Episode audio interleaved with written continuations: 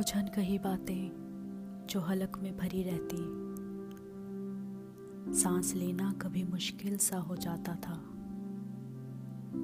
कहने को तो बातें खत्म ना होती, फिर भी कुछ अनसुना सा रह जाता था।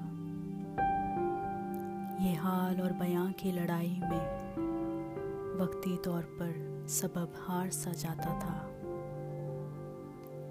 जो पी गई थी एक रोज सवालों को यूँ तो हर जवाब होठों में कैद रह जाता था। ज़ुबान पर आए बेजान लफ्ज़ों से दम ख्वाहिशों का रोज़ घुट जाता था। अब दास्तां यूँ बनी कि सांस आखिरी थी। एक जुमला किसी ने यूँ भी समझाया था।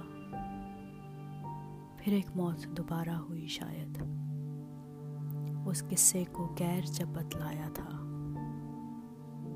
वो अनकही बात जो हलक में भरी रही।